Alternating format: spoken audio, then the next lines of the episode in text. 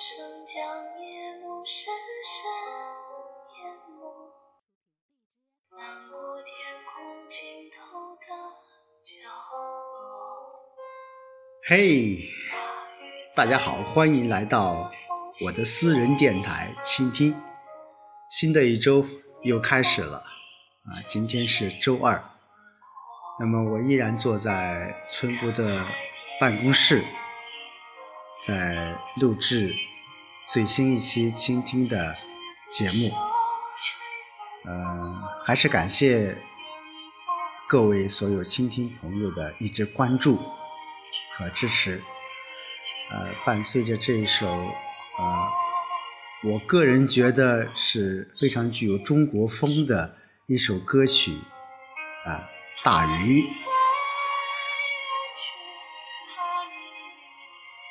上一周一直在忙碌着村里面的一些扶贫工作啊，特别是扶贫资料的一些整理、呃完善啊，嗯，选派到最后了啊，特别是九月份呢，啊，为了迎接新的一轮扶贫的考核。我们一直在努力着。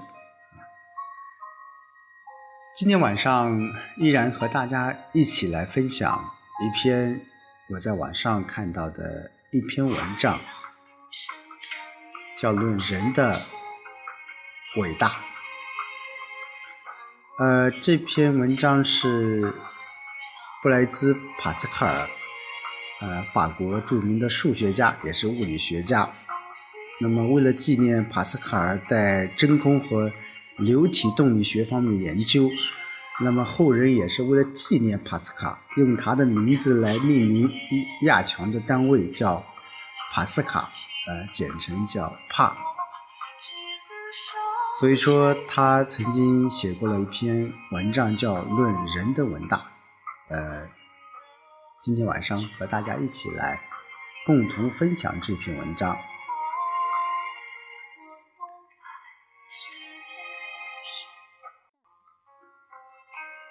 有两件东西，把全部的人性交给了人，即本能和经验。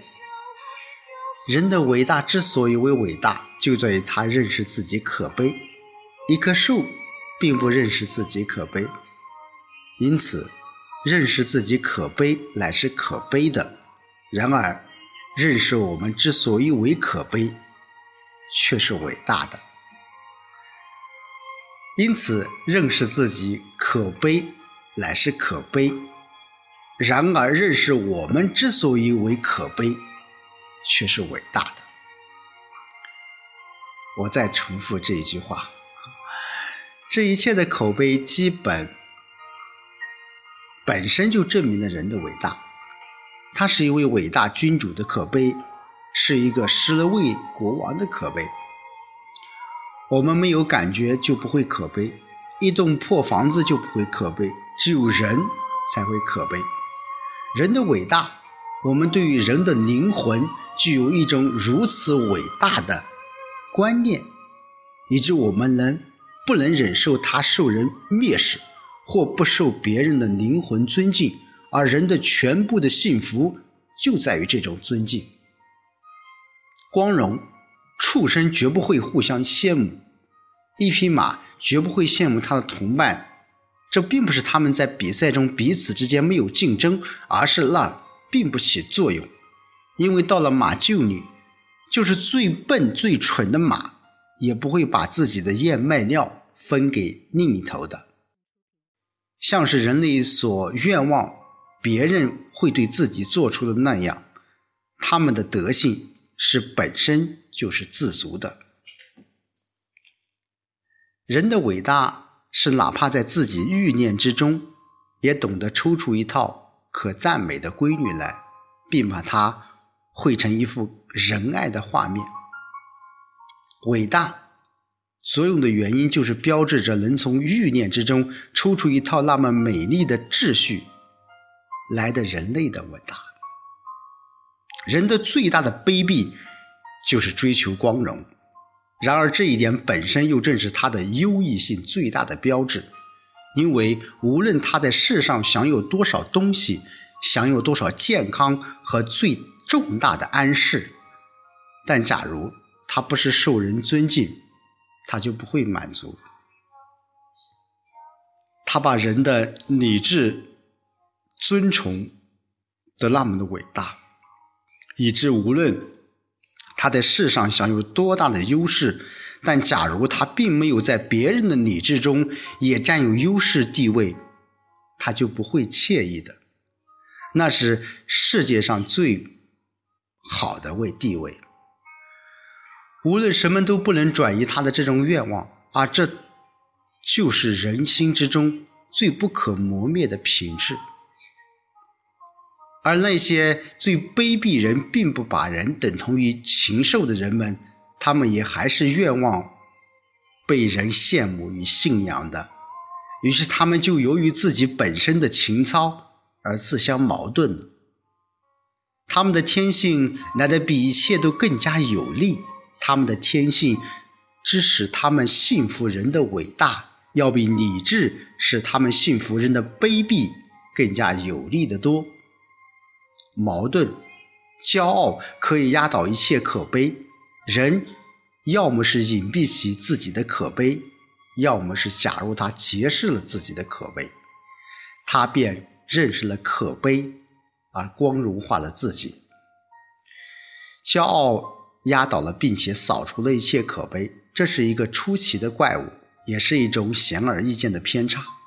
他从自己的座位上跌下来，他又在焦灼不安地寻求他。这就是人人都在做的事情了。就让我们看谁会找到他吧。当恶意有理智在自己这边的时候，他就变得傲慢，并以其全部的光彩来炫耀理智。当严肃性或严厉的选择并没有能成就真正的美好，而必须回过头去追随天意时，这就由于这场向后转变得傲慢。恶是容易的，其数目无限多，而善却几乎是独一无二的。然而，有某种恶却和人们所谓的善是一样的难以发现，因此之故，人们就往往把那种特殊的恶当作善，简直是需要有超凡伟大的灵魂才能够很好的达到它像达到善一样。人的理智与感情之间的内战，假如只有理智而没有感情，假如只有感情。而没有理智，但是既有这一个，而又有另一个，既要与其中的一个和平相处，就不能与另一个进行战争，所以他就不能没有战争了，因而他就永远是分裂的，并且是自己在反对自己。人是那么的必然要欲望，以至于不欲望，竟以另一种欲望的姿态。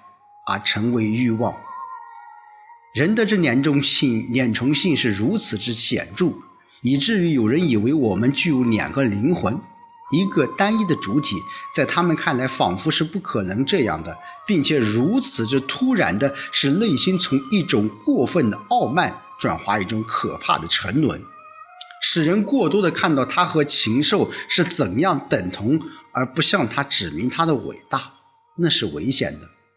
使他过度的看到他的伟大，而看不到他的卑鄙，那也是危险的。让他对这两者都加以忽视，则更为危险。然而把这两者都指明给他，那就非常之有益了。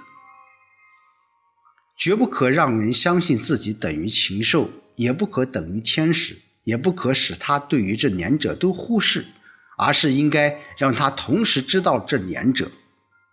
我不能容许人依赖自己或者依赖别人，为的是最好是他们既没有依靠，又没有安宁。如果他抬高自己，我就贬低他；如果贬低自己，我就抬高他，并且永远和他对立。直到他理解自己是一个不可理解的怪物为止。我要同等的，既谴责那些下定决心赞美人类的人，也要谴责那些下定决心谴责人类的人，还要谴责那些下定决心自寻其乐的人。我只能赞许那些一面哭泣，一面追求着的人。对立性。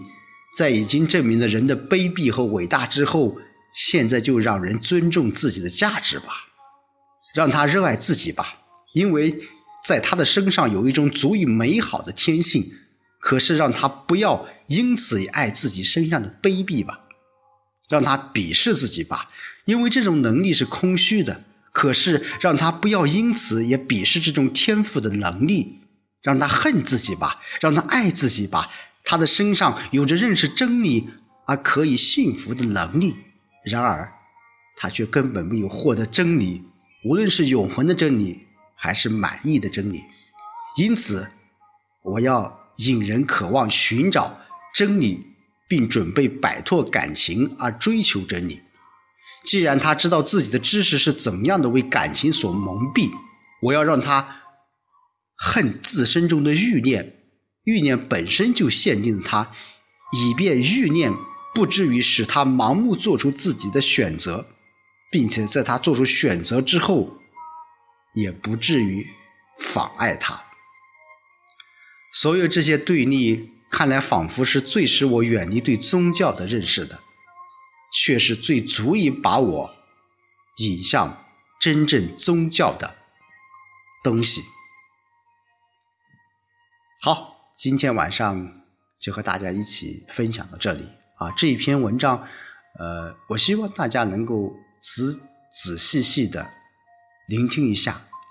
如果大家感兴趣的话，也可以在网上去搜索一下《论人的伟大》，值得大家一起去反复琢磨的一件事。